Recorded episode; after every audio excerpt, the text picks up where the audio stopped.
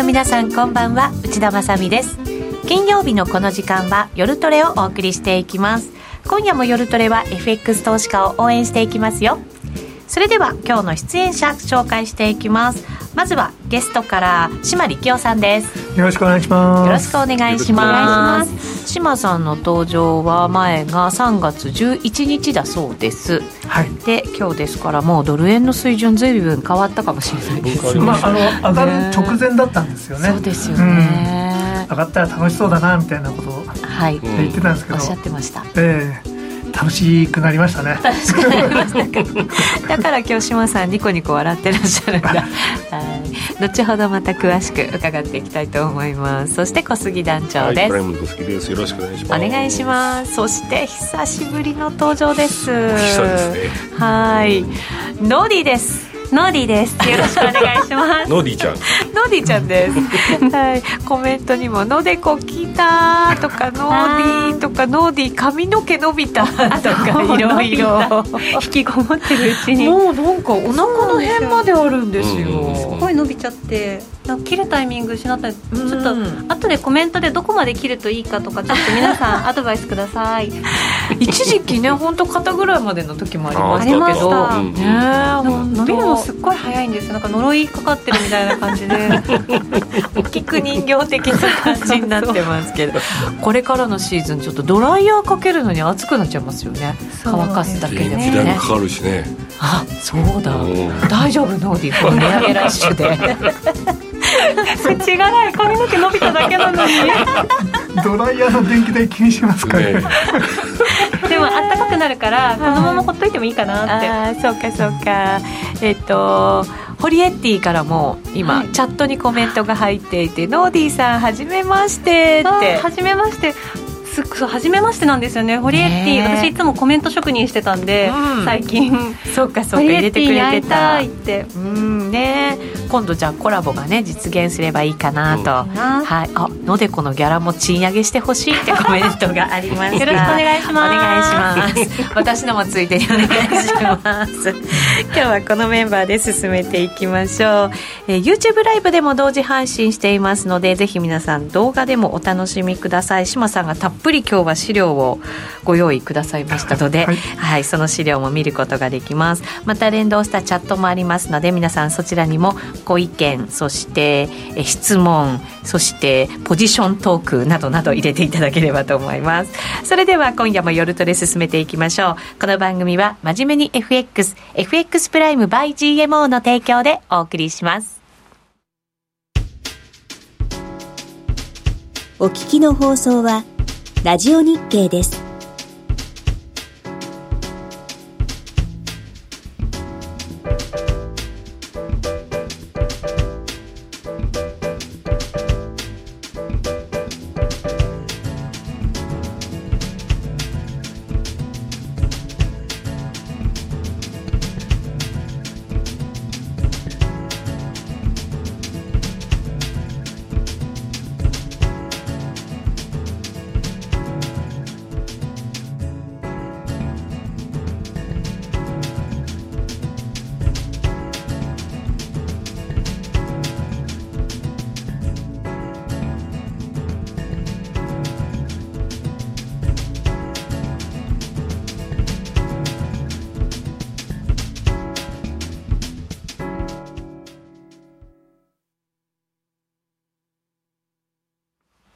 ピーク高くなくてさて、えー、夜トレお送りしております、ね、えー、島さんと小杉団長は ドル円の話でも早くも CM 中から盛り上がっているという放送中ですよ今。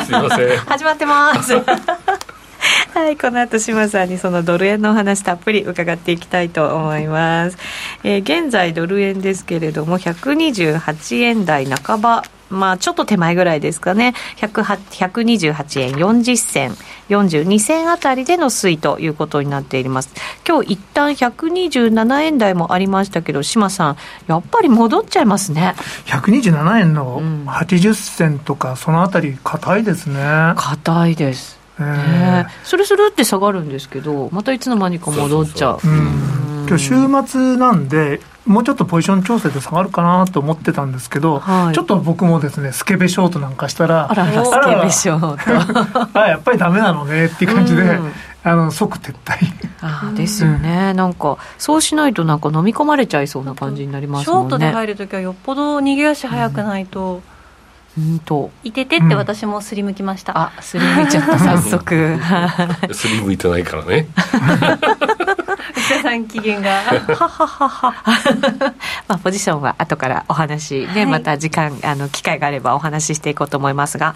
じゃあ島さんが出てくれたのが3月11日ということですからその後本当に大きくいろんななんかトレンドが変わってということになりました。島さんそのドル円の動きここまでどんなふうにご覧になってきましたか？あもう長いトレンドの変化だと思ってるんで、はい、あの基本的にもうガンガンロングでいきましょうっていう、ところですかね。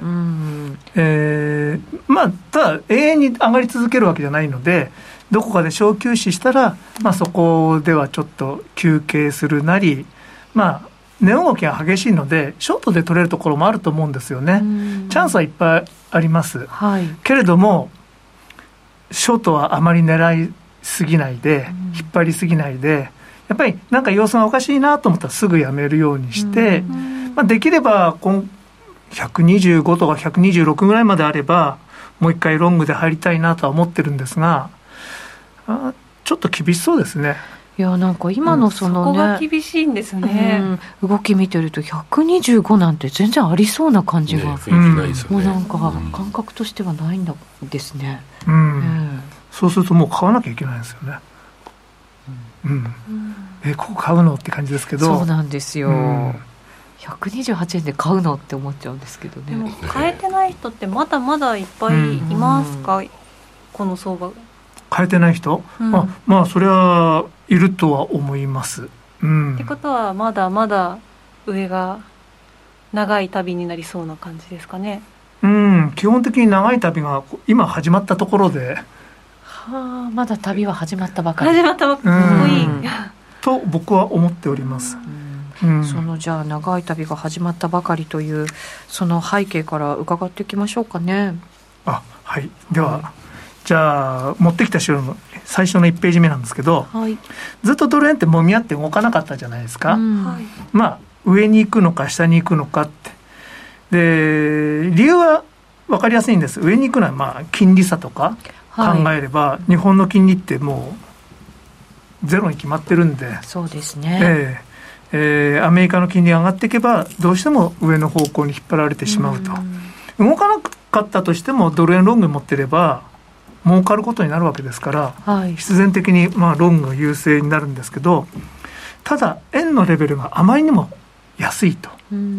で適正レベルがどこかっていうとここに僕購買力陛下で85円前後かって書いてるんですけどあのアメリカの為替報告書ってあるじゃないですか、はい、あれでいつも円は20%なり25%なり割安ですと、うん、安い水準に放置されてるっていうふうにいつも書かれてました、はい。え最近なくなってきましたけれども。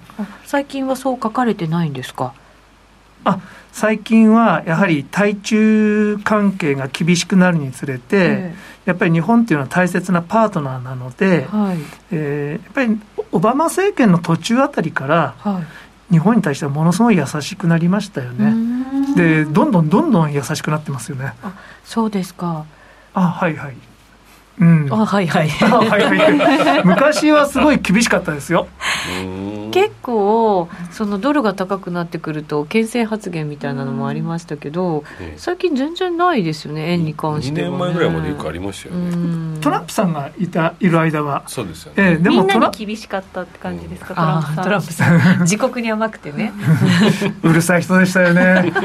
また復活するかもしれないと思うとゾワゾワするんですけど。本当ですよね。よりパワーアップしそうで怖いですよ。ねえ。うん。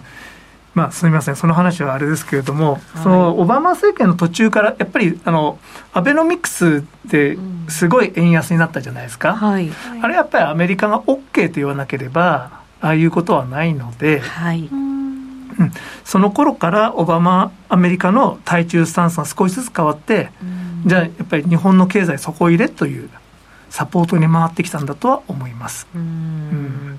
ただなんかどうなんですかね、このスピード感で来ちゃうと、やっぱり企業にとっては、それがこう力になるというよりは、こうマイナス面の方がちょっと目立っちゃうのかなと思ったりも企業は、まあ、明らかに輸出企業にとってはいいけれども、輸入企業にとっては厳しいということですよね。です、ね、えー、ですから、100均とかニトリさんとか、100均が120均とか150均だったかもしれないですよね。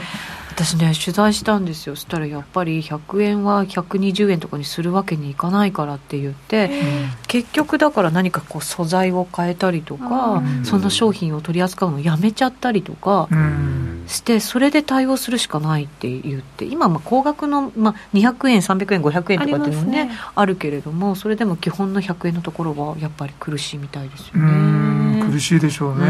でもダイソーとかそういう100円ショップに行くたびによくこんなアイディアで作れるなってすごい感心しますけどね。そうですね。あれこそ企業努力だなと思ったり、ね、いや本当にしますけど、うん、はい。輸出企業さんとかも円安のスピードがすごい速いと今度その材料とかの部分コストの部分って上がってくるんじゃないんですか？なんかこう全て日本で賄ってってわけじゃないと思うので。まあそれはあの為替のみならず、まあ、資源価格上がってますんで、はい、鉄なんかもやはり鉄鉱石ずっと上がってますから、うん、そうですね。あと輸送コストもねすごい上がってますよね。で最終的に日本ってあの電気代が高くなることになるんでもともと高いんですけど、うんそういうところに反映されてやっぱり厳しくなってくるんじゃないですかね。そうですよね。あと消費者は、もちろん円高の方がいいに決まってます。はい、おっしゃる通りです。はい。なんかこのままだと日本でもなんていうかドル建てでこう資産を持つ割合が増えていって最終的に自国通貨じゃなくてドルで決済が始まるんじゃないかってなんか自国でなんかこうね新興国とかでたまに。見聞きするようなことが起こっちゃうんじゃないかってちょっとねでも確かに外貨を買う動きはやっぱりねなん。かこう盛んにはなりそうですよね。周りでも。これだけねニュースで取り上げられるとやっぱりねレベルが違いすぎますもんね今までとね。円で持ってくとおくっていうね不安感がやっぱりね、ありますよね。株とかはやっぱり米国株すごく人気でっていうふうに聞いてたんですけどこうなんか円というか通貨も円以外で持つみたいな動きになってきちゃうんですかね。ってなったら為替ってもっともっと本当に円が安くなっていくのかななんて思うんですけど。まあやっぱり資源の価格も高くなっていくでしょうから日本もだんだんトルコのようなですね。そう dollarization って言いましょうか。 dollarization。あドル化？やっぱり自分の通貨信用できないのですぐドルとか金とかに変えちゃうらしいですよね。うん、うん。そういう国にあの今簡単にできますからなるかもしれないですよね。あのデジタルドルとかできたらすごいやばいですよね。いや本当そうですね。逆になんかこう暗号資産とかで取引する人たちが増えたりとかすると、本当に円どんどんどんどんやっぱり円安進んじゃってっていうことも考えられますもんね、ここから、うん、だって必要がないになったら、うん、そうななっちゃいますもんね。ねそのうちお店に行ったらうちはもう円取らないからみたいになって、はいドルで値札がついてたりとかしたら、うん、まあ税金はでも円なんでしょうけどね。そうでしょうね。えー、まあちょっとその辺はあれなんですが昔は日本人ってホームバイアスが強くて全然外にも投資しないし、うん、日本の円をすごく信じ込んでてそれで正しかったんですけれども、うん、やっぱりアメリカ株の勢いが強くなってからですかね、うん、もう株を考える時にはまずやっぱり GAFAM から感じが考えますからね今。そうですね、えーだって今結構投資家の皆さんとお会いしても日本株の話より米株の話する投資家の方の方が多い気がしちゃうんですよ個人の方でも。だからやっぱりそれだけ盛んになるとお金ってこう日本に戻ってこないお金っていうのも結構なんかありそうな感じが、まあ、輸出企業なんか特にそうですよね、ね、です。これだけ円が安くなったというない安くなると普通こう日本に工場が戻ってきたりとか、うんうん、そういうことするんですけどもでももうしないんですよね。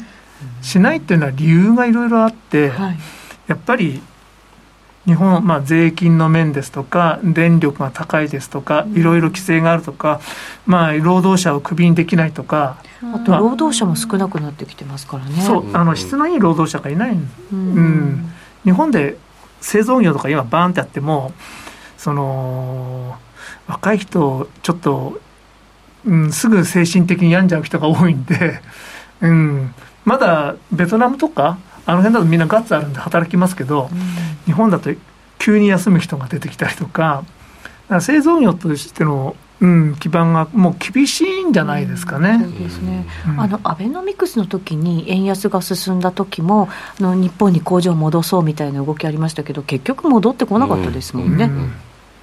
まあ最初やっぱりそのシャープさんがあのーなんかなんとかモデル。亀なんとか。モデル。亀山モデルとかですね。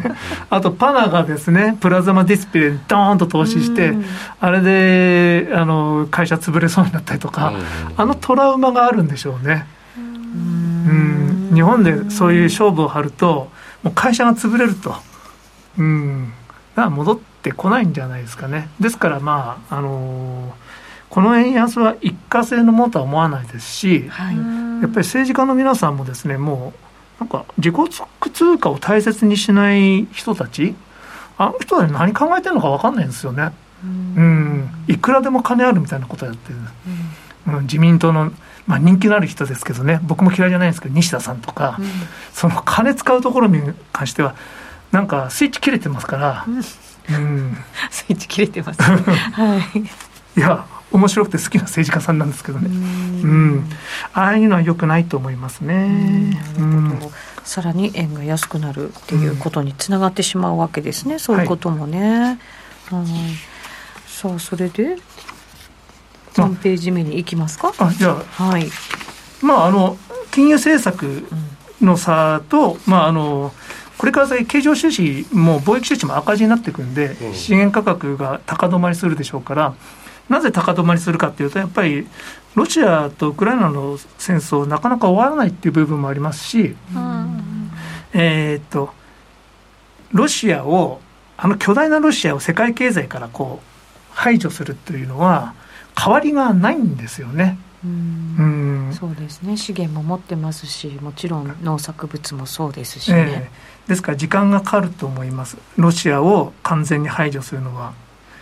まあということで2つの要因があってですね。でも日銀はその指値オペで金融緩和を続けるんですけれども。で金融緩和指値オペをするとまあその4ページなんですけども日銀のバランスシートはこれから先どんどんどんどん大きくなるんですよね。はい、でますます円安になるというそういうサイクルにみんな気づき始めて、外人が今そのすごい積極的に円売りですね。えー、あの115円から最初の125円ぐらいまでいったところあそこみんな見逃したんですよ。でもその次の121、122に落ちたところからはもうヘッジファンドみんな参戦してわっしょいわっしょいです。あそうですか。ええーそうなった時ってやっぱり簡単には止まらないんですか？今までの経験上からまあ1998年ぐらいの相場になるんじゃないですかね。1998年っていうと,、えー、とそれはあの147円まで行った時、えー、に行った相場なんですけどもやっぱりあれは100円ぐらいからですね徐々にこう。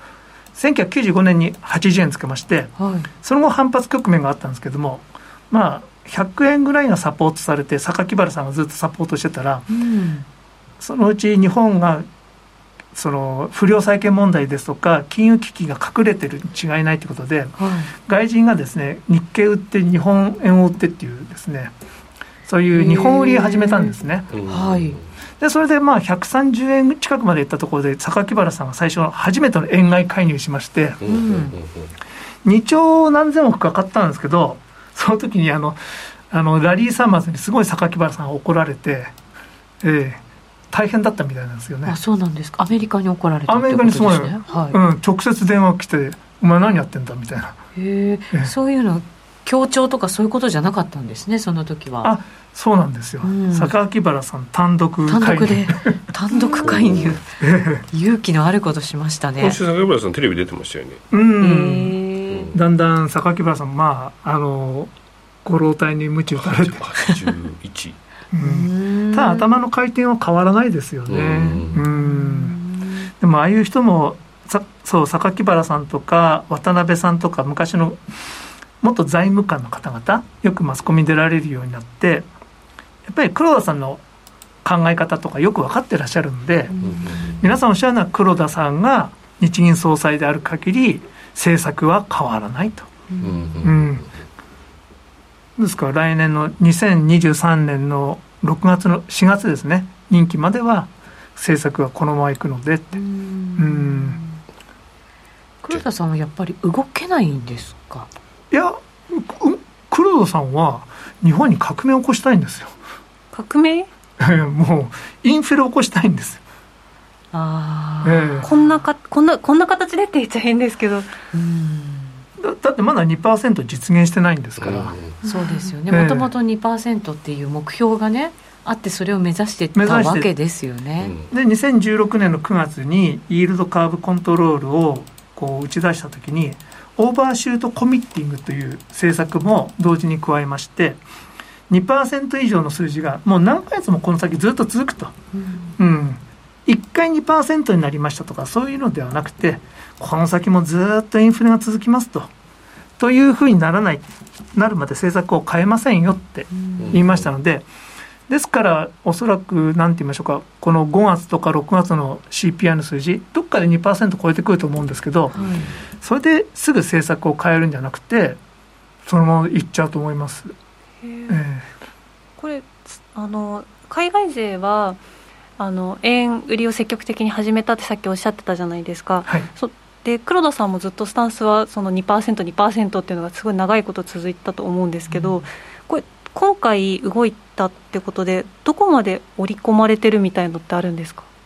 どこまで織り込まれてるか、はい、でもこの相場始まったばっかりなんで。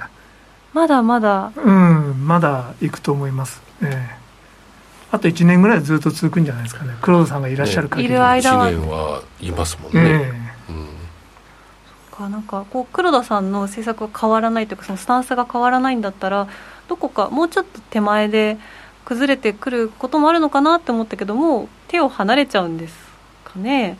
うんとおそらく岸田政権としては、はい、円安は嫌だなと思ってる部分もあると思うし、ただ政権内でもあのいろんな木原さんとかいや円安でいいみたいなこともおっしゃってるしいろんな色とりどりのところがあると思います。で、うん政権はやっぱり参議院選挙の前にあんまり円安に行くのは嫌だなと思ってるんですが、うん、やっぱり安倍さんがやっぱり金融緩和ガンガンやった方がいいと思ってらっしゃるんで事実上最高権力者と日銀総裁が円安でいいと思ってるんでまあそうなるんじゃないですか？裏アベノミクス。裏アベノミクス。なんかなんか作っちゃった。それなんか言われそうですよね。ねなんかね言われとね。うん。ああ安倍さん一応今表にいないからっていう意味ですか？そうそうそうそうそうそうでもやっぱり権力者なんですもんね、やっぱりいろんなところで話聞くとね、うん、事実上最高権力者なので。うん。なるほど。そういうでもそうでも財務省はなんか円安気にし始めてチリチリってやってますけど、いろんなコメントも財務官とかから出始めてるじゃないですか、うん、でも財務大臣もそうですけどね。でもポーズもあるんじゃないですかね。やってるふり？うん。あれは口先介入をしているということよりはやってるポーズ、うん、それはイコールではないんですかねいや鈴木さんは多分やっぱりあんまり円安いったら困るなとぼんやりと思ってらっしゃると思うんですけど 硬いものはないと思うんですね。ぼんやり。ぼんやり。ですか？明確じゃないんですか？え明確いやぼ,、うん、ぼんやり。だから水準を言わないんですか？早いとかえっと、動きが。手段がないから言わないです。言ったらじゃあ止めるのとか介入するのとかそうなるんですけど介入はそのできないですよできないし、単独介入仮にやったとしても効果もないし、まあ、できない。いや単独介入になると思います、うん。まあええ、会話ができるみたいな感じですかね、うん、あの聞かないってこともないと思うんですね。あの多分やるときはあの金額で勝負することになるんで。どれだけ出せるか。あ、えー、量でこう押しつぶす、えー、多分僕だけが考えてまあみんなも考えてると思うんですけど多分介入する前に GPIF とかのヘッジがすごく入ってくると思います。というのは？あ GPIF ポートフォリオ通りにこう運用してるんですけども、うん、為替ヘッジって基本的にししないことになっています。うん、というかやってるんかもしれないですけどもあれだけ大きなファンドって為替ヘッジってできないんですね。うん、大きすぎるから。大きすぎるから、うん、外貨100兆円あるわけですよね。これ為替ヘッジでじゃあヘッジ比率20%にしようかって言っても20兆円いるわけですよね。そうですよね確かに、えー、でヘッジ比率ちょっと高すぎたからちょっと下げようかって言ったらまた20兆円買い戻すとか そうその機動的にできないんですよ。まあそうでしょうね、えー、できないけどもそのヘッジの部分っていうのは表に出てこないんですね。まあ、信託銀行が活発になってきたら、うん、あもしかしたら動いてるんじゃないかなとかってこうざわざわマーケットがしてくるとは思うんですけど、はい、えー、信託銀行が活発になってきたら。うん、まあ、信託銀行経由で動くんで、うん、GPIF は。お金がね入ってきますもんね。で GPIF っぽいのがこうクジラがなんか為替ヘッジしてるなっていう雰囲気が出てきたら買っても買っても上がんなくなってきたなってなったらそこである日突然日銀が5兆円なり10兆円ぐらい介入してドーンと5円10円落とすという。うん。まあ10円ぐらい落とすとしばらく上がってこないでしょ。うあまあそうですね。ただ、ええ、それだけ叩き落とされたら結構なね やっぱり板でこりますよ。そうですよね。そのためにあの投機筋のロングをたくさん作ってもらわないといけないんですねまだそこまで育ってないんで。あそうですか、うん、ロングまだそこまで育ってない。あ全然、うん、もっと盛り上がって。はあ、えー、そういうタイミング待ってるタイミングすごい大事なわけじゃないですか。あ、うん、そうですよね。育てないといけない。そうですよね。で効果より効果的なところを狙って、はい、バシーンってやるわけですよね、ええ、介入なんてどうせ効かないでしょって。まあ究極的には効かないんですけどもね、やっぱりマーケット5円10円ドーンと動かしたらみんな傷つきますんで、そうですね、ええ、心は心もお財布も傷つきますね。そう。ですよ。懐が一番。だからやっぱりバンコクジャパンに戦っちゃいけないんだなみたいなそういう痛い思いをすり込ませないといけ、うん、そういうタイミングを狙ってるんじゃないですかね。そうですよね。でも今じゃないです全然。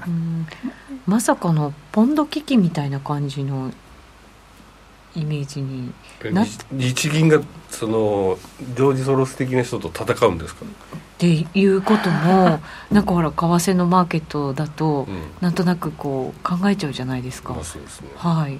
だってまだ旅は始まったばかりですよ、うん、戦ったら負ける戦ですよね。あ結局。例えばポンド危機の時はあれは対まあその時はマルクなんですけどね、うん、この防衛ラインがあって負けたんですけれどもそれでそろそろ儲かったんですけどあれ1年後ぐらいにはもっとそれよりもポンと高くなってるんですよ。こう下がったけど負けたってなってこう上がってるんですあそうなんですね、ええ、別にその瞬間は負けてるけどまあ後から見たら別にあれは何だったんだろうっていうところまでは上がってますよ。それはポンドというかイギリスに国力があってインフレにもなっていてみたいなとこもあるんですかね。いやなんとなくなんとなく。なんとなく戻っちゃったみたいな。ええ。まああの防衛して一生懸命やったからちょっと負けのイメージが強いんですけど、はい、その後もイギリスは一切介入しなくなりましたし、うん、自由にポンドまあポンドは基本的に弱い通貨です。弱い通貨なんですがまあなんて言いましょうか。世の中が景気良くなってくるとポンドは上昇する。うん。でマネーマーケットあの金融マーケットが活発になってくるとやっぱりロンドンは金融センターなのでそこにお金が入って、うんうん、えー、ポンドは良くなるなるほど、うん、全然イギリスってまあそのその当時はあれでしたけれども今全然弱い国でもないですし、はい、えー、そうまあイギリスみたいになるんじゃないですか日本も。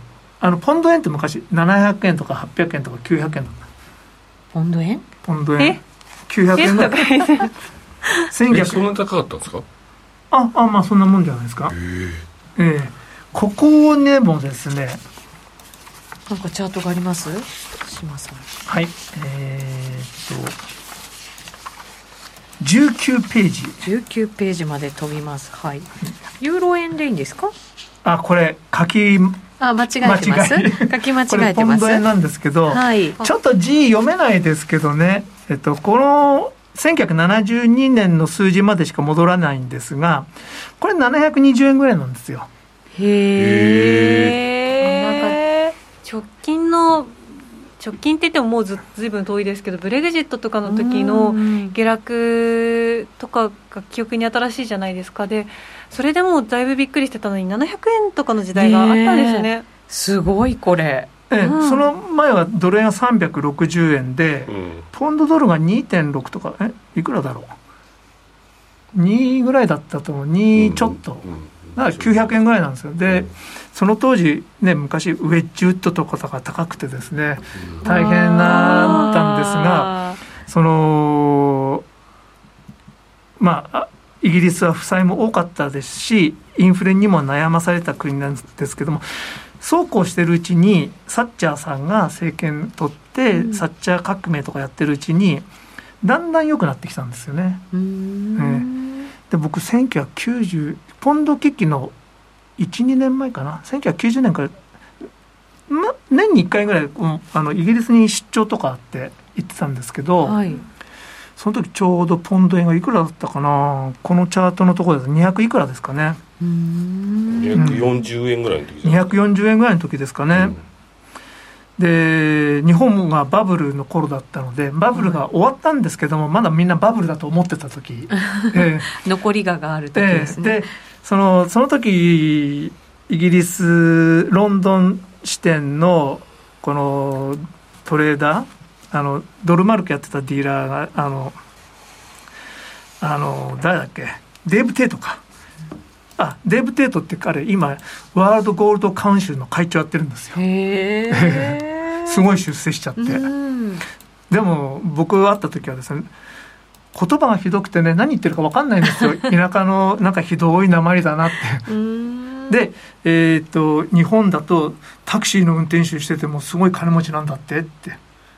まあ今は違いますけどその当時はタクシーの運転手で年収1000万とかあったんですねで田園調布に家が建つとかっていうのがあったんですけども、うん、まああのー、タクシー運転手でもそう US5 万ドルの給料楽にあるって、うん、中には10万ドルのプレイヤーもいるよって言ったらみんなシーンとしちゃって、うん、その当時のイギリスの平均給与1万ドルぐらいだったんですね。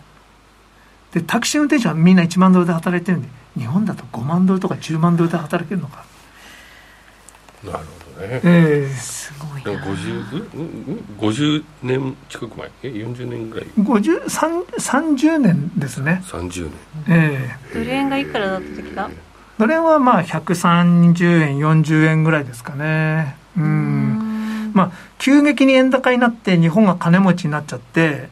えー、っと何でもかんでも景気が良くなって物が高かった時期なんで、イギリス人が日本に来るとすごいインフレの国だって物価が高くて。僕ら逆のイメージがイギリスがめっちゃ高い、めっちゃ高い。ずっと高いイメージでしたけどね、まあホテル代とかは昔からイギリス高いですけどね、今すっすっごい高いですよね。そうですか、まあすみません。でもあの時は本当にイギリスのものが何でもかんでも安くてあの商社の人とかすぐその何でしたっけ？リンクス？あの全英オープンのゴルフ場あるじゃないですか、はいはい、あんなとこで接待とかして「安いんだよこれ!」とかして。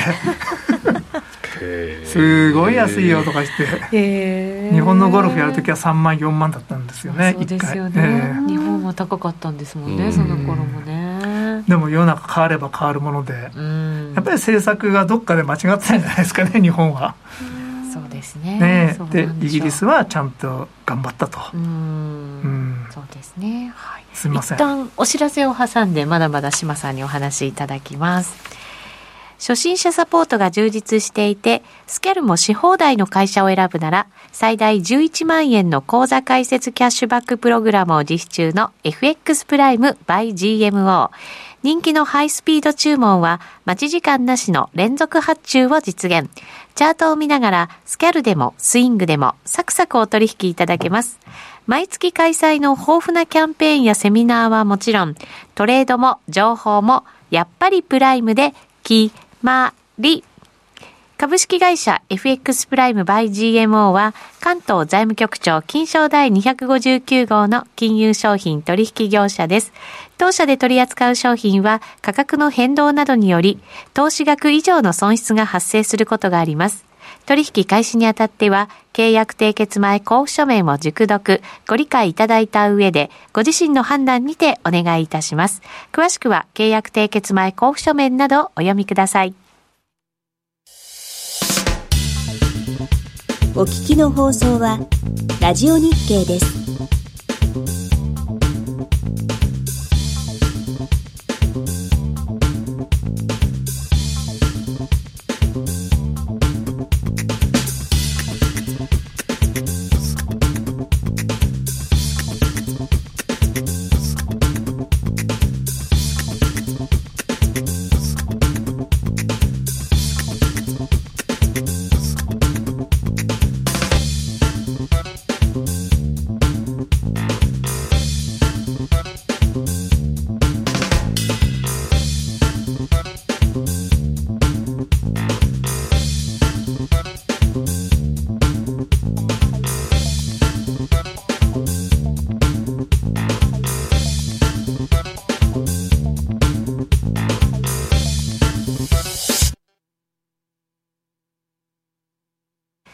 て今夜の夜トレは島力夫さんゲストにお迎えしてお送りしています。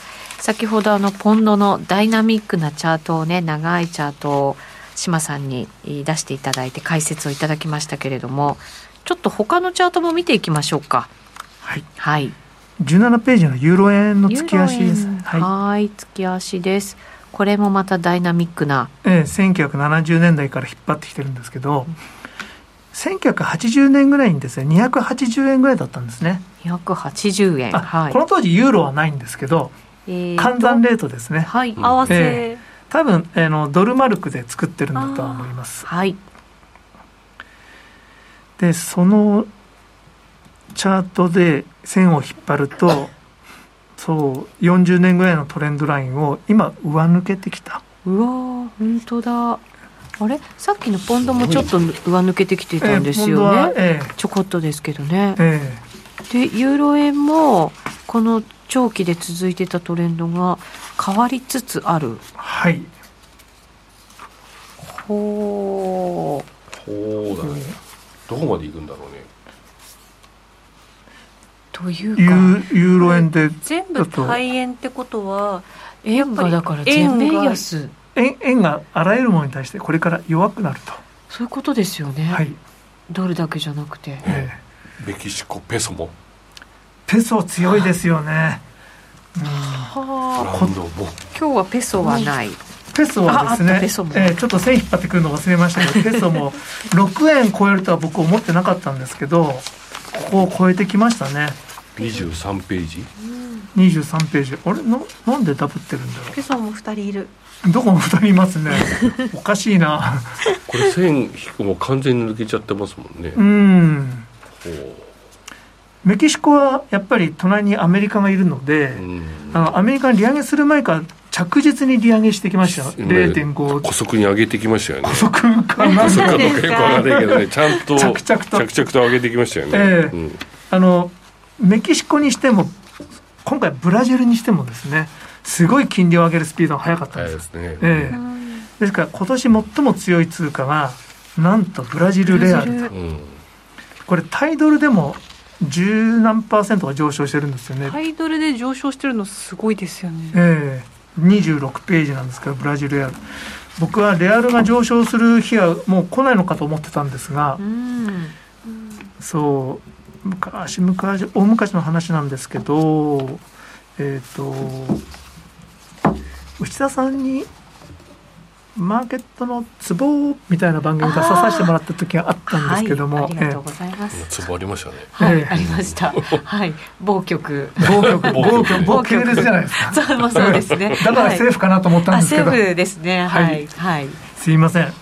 で、その時読者からの質問で、向こう10年間でショートしたい通貨何ですかって聞かれて。あの時レアルっておっしゃったんでしたっけ、ブラジルレアルって言ったんです。はあ。で、確かにまあ2000 20年ぐらいまでは、確かにそうかなと。うん、うんうんまあ、金利も高いんですけども、まあ、あの着実に弱くなっていったんですがこのこの1年ぐらいで急激にですねうんブラジルってエネルギーもあるでしょ？うやっぱり支援国だからです。あと農産物も取れるからそうですよ。今のやっぱりねさっきコメントにもコーンと大豆だったかなの、うん。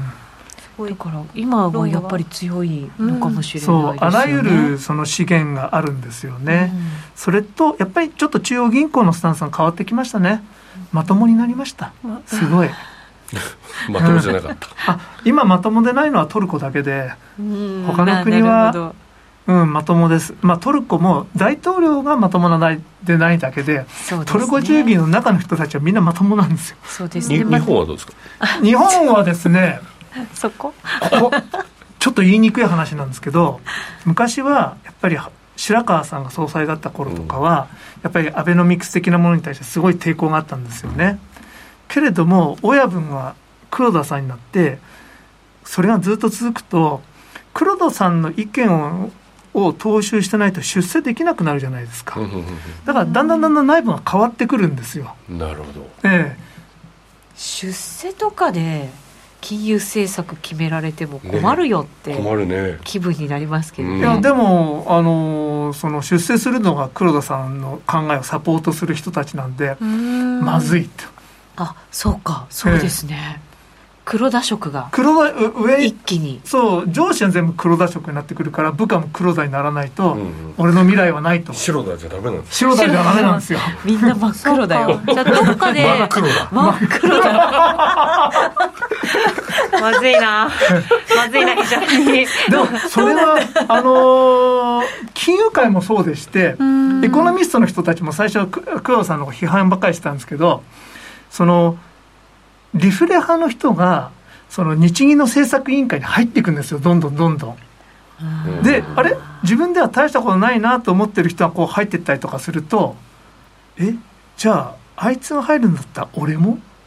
でだんだんだんだんみんなの考え方がシフトしてって今日本のエコノミストみんなリフレ派になってきて次呼んでもらえないかなみたいな体制になってるんですよ。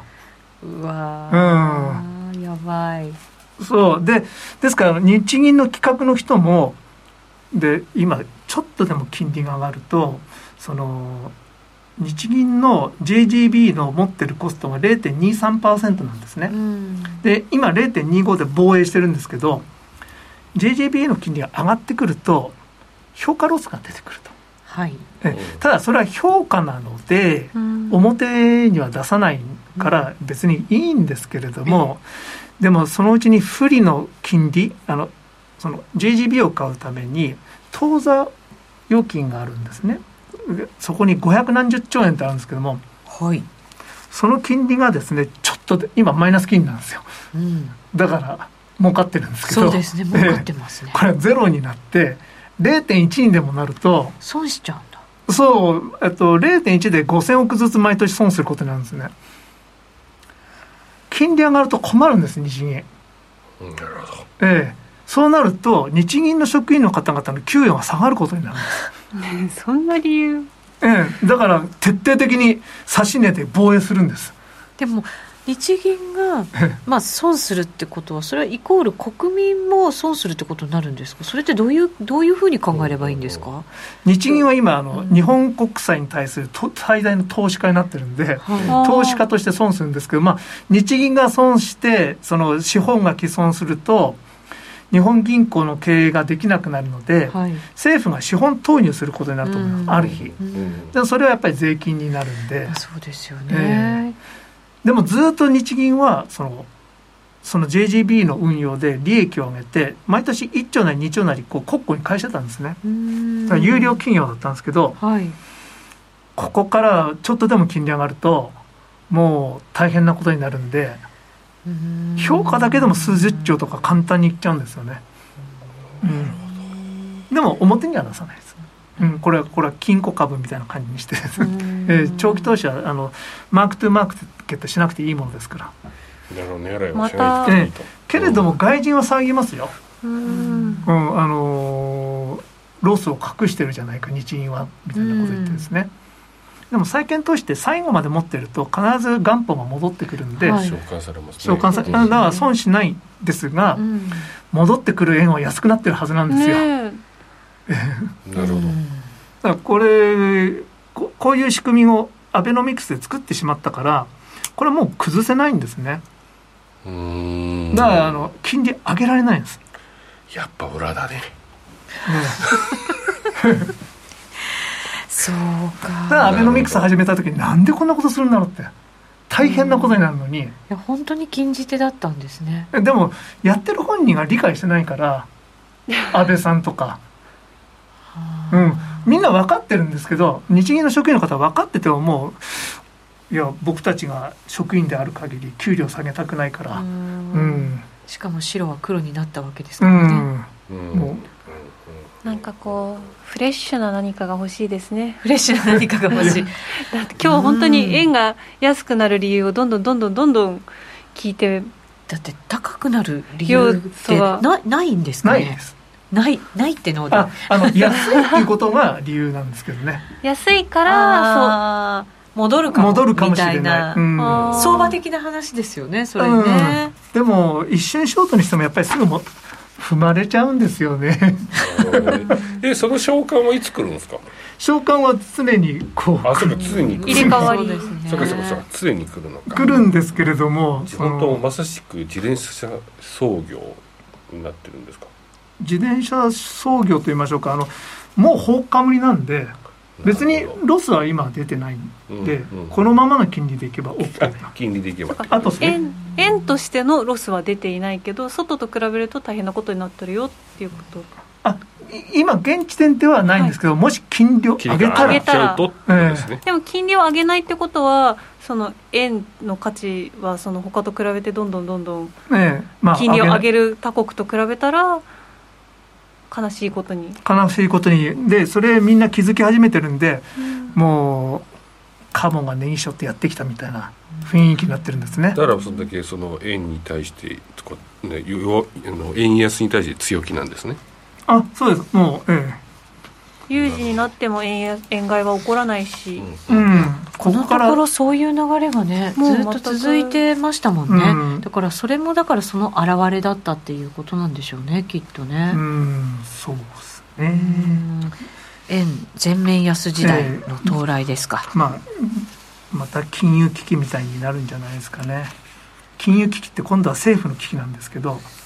日本政府がってことですか。うんまあ。我々 FX 投資の民は何をしているとそのリスクをちょっと回避できますかね？それはやっぱりている。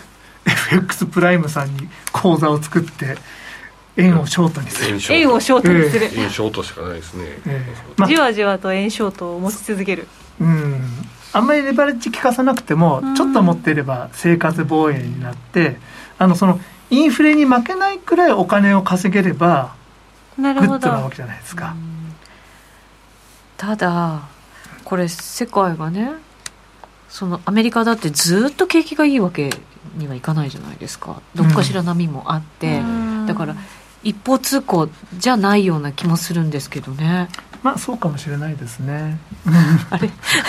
そうかもしれないですけども、はい、でもまああの戻りは昔のように大うん大体多分14050円ぐらいのところまでいくと思うんですけど。14050円、うん、で黒田さんが変わることで、はい、多分円高に戻るんですね。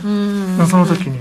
金融政策が変わる可能性が出てくるからってことですよね。あの多分いい加減なんかその低金利やめろみたいな感じにならないのかな？なそうなった時の日本のリスクって何かあるんですか？その金利をもし上げ始めたらとか金融を引き締めの方向に持っていくとするならば、うん、リスク。リスクは、はい、日銀にその JGB の評価損が出てくるということと、はい、あと日本の財政ですね、うん、えー、ちょっとすいません。5ページを、はい、すごい基本的な話なんですけど、はい、これ財務省のページなんですけどこの右側のグラフですね。この棒グラフのところが日本の借金、うん、うん、国家債務なんですけど、はい、これはまあ基本的にずっと右肩上がりにですね。今1000兆円超えましたっていう図なんですけどその黒い点々のところですね。これ利払い費っていうんですが、はい。うん、借金が大幅に増えてるにもかかわらず利払いが横一線なんですね。これ金利が上がってないから。そうなんです。で金利が赤い線なんですがずっと金利が低いから、うん。利払いがこの1200兆とかあっても今8兆円ちょっとしか利払い費がないんですね、はい、でもこれがですね次のページですね。やっぱり1%でも上がると、うん、まあ新しく発行する JGB の金利が上がっていくんであって、全体がすぐそう変わるわけじゃないんですけれども、徐々に徐々に新発の国債から金利が上がっていくと、その分だけ利払いが増えてくると。はい、で、全体の平均が今、0. まあ多分2ぐらいだと思うんですけども、それが1%になったりとかすると、それだけで十数兆、10兆増えてくるわけじゃないですか。はい、で、2%になると20兆になって、まあ、20兆になるともうこれでもう消費税と同じでまあ終わってますね。日本全部が貧しくなっていくっていう感じになるんですかね。あインフレになるんだと思います。だからトルコと同じで貧しくなるんですけれどもでも例えば普段の買い物はもうドルしか使ってないわとかですねっていう話はちょっと大げさですけどもそれまあ、国民の側もあのこう対抗する動きはどんどんどんどん出てくると思いますんで、はい、えー、えー、そのインフレ、まあ、株価も上がりますよ。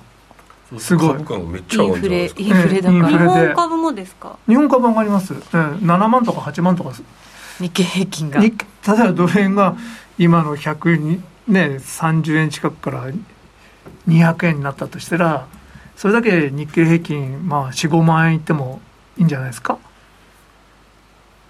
その時って円を日本を売る円売りで日経平均は売りじゃなくて、まあ、インフレに合わせてインフレに合わせてこうあのそのドルから見た絶対的価値が変わってなくても、うんその円で見た価値はガーッと上昇するんで。ああそっかそうですね、えー、みんなあの儲かってくるんじゃないですかね。ドルベースドルベースだとは変わらなかったとしても 円ベースだと変わるっていうことですか、えー、そういうダイナミックな時期に今入ってだからエミンさんがその日経平均30万っていう本出してらっしゃるじゃないですか、あれはねすごい余地が入ってるんですよきっと。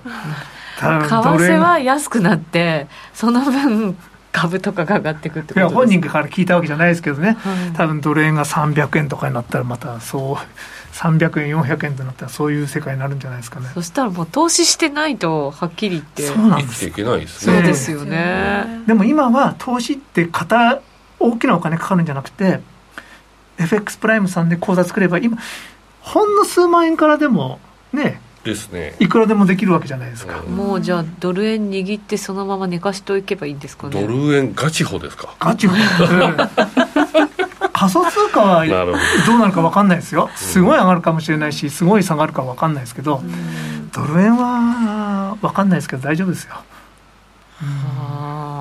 なんかこう金融資産投資とかそういうのあんまりする人の割合が多くないイメージなのでちょっとなんかこう増えてくるのくればいいのかでも、ね、そうする人が増えてくればだけど、増えないとなんかちょっと寒い、ね、寒いじゃない間違えた、ちょっとね。少なくともそれを知っている我々は優位に立てるっていうところはあるのかもしれませんけど、ね、ここ数年の間でこう2000万円問題っっていうものが出てなんか米株の方にお金が大きく流れてそうですね、あとは証券会社とかでもすごい少なくても投資ができるとかあるじゃないですか、ありますよね、でそういうのが今度米株に行ってたやつがまた日本に揺り戻して戻ってきてそこで買いが入れば、うん、それは国力にはつながりやすくなりますよね、うん、でも株がそれだけ下がっても円での価値が下がってるんだからあんま変わらないんですかね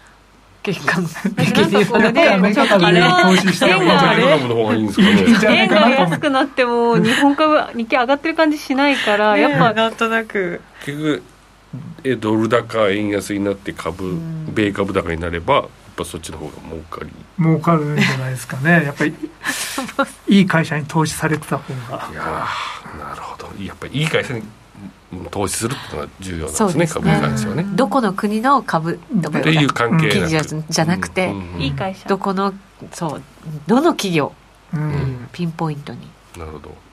日本にもいい会社いっぱいありますからね。ね。そうですよね、でここから成長する企業だってあるはずなので。うん。なるほど。いや昔はあの夢物語のように聞こえてたんですけれども、はい、こういう日本がインフレになって円がバンバン落ちるっていう話はけれどもやっぱりついにこの購買力陛下じゃなくて金利が示唆する方向に動き始めて、長期のチャートが次々と変わってきて、今実際に本当に、ほんの一瞬で15円安くなってるわけですよね。やっぱり、これはスタートが始まったかなと、うん、と思わざるを得ない、うん、スイッチが入ったなって。そうですね、うん、それでそういう状況になっても日銀はもしかしたらそれだけ金融引き締めとかもできない可能性もあるっていうことですか、ね、これから日本の統計ちょっと疑った方がいいですよ。本当に。あそれからあの年金なんかでも、インフレでその年金の額を変えるっていうんじゃなくて、はい、現役世代の給与に合わせて年金を変えるってことにしてますよね。えそうすると大変なことになりますね。うん、給与上がっていかないと年金も上がっていかない。はい、えー、そうですよね。しかもインフレになったとしても変わらないってことですよね。うん、そうなんですよ。年金額が。そうなんですよ。この微妙な変化なんですけども、賢い人たちがいろいろやってるんで。物価スライド制みたいなのが。あ、物価スライドじゃなくなったんです。やばい、なんかクラクラする。ええあの対抗ししていかないと、あのー、すごい貧乏になります。それどどれぐらい先にそういう世界が来るんですか？あ黒田さんがもうお辞めになられたらそれですぐになるとかでもこの日本に負債が多いっていう構造は変わらないんで。そうですね、えー、あでもまあちょっとは金利上げないといけないとは思うんですけども。そうですね、うん、でも上げた時はそのまた利払いのところがぐっと上がってくるわけですよね、えー、すごい微妙なバランスを取らないといけない。うん。なんかあの BOE だったり ECB だったり結構舵取り難しいよなんて話しますけど日銀が一番難しくなる可能性が、ね、ずっと今まで平和だったんですけども、あのー、爆弾抱えてたんですよ単にそれがここまで気づかず育っちゃったっていうことなんでいやみんな気づいている。知ってるんですよ。見て見ぬふりをして見て見ぬふりしてあのそういうことを考えなくなっちゃったんですね。アベノミクスで平和になったんでえー、だって。育てちゃったんですねそうですね。この辺りはちょっと 延長戦で引き続きやろうかなと思います。爆弾来るかもしれません。島さん爆弾、はい、ラジオの前の皆さんとはそろそろお別れです。また来週お耳にかかります。この番組は真面目に FXFX プライム by GMO の提供でお送りしました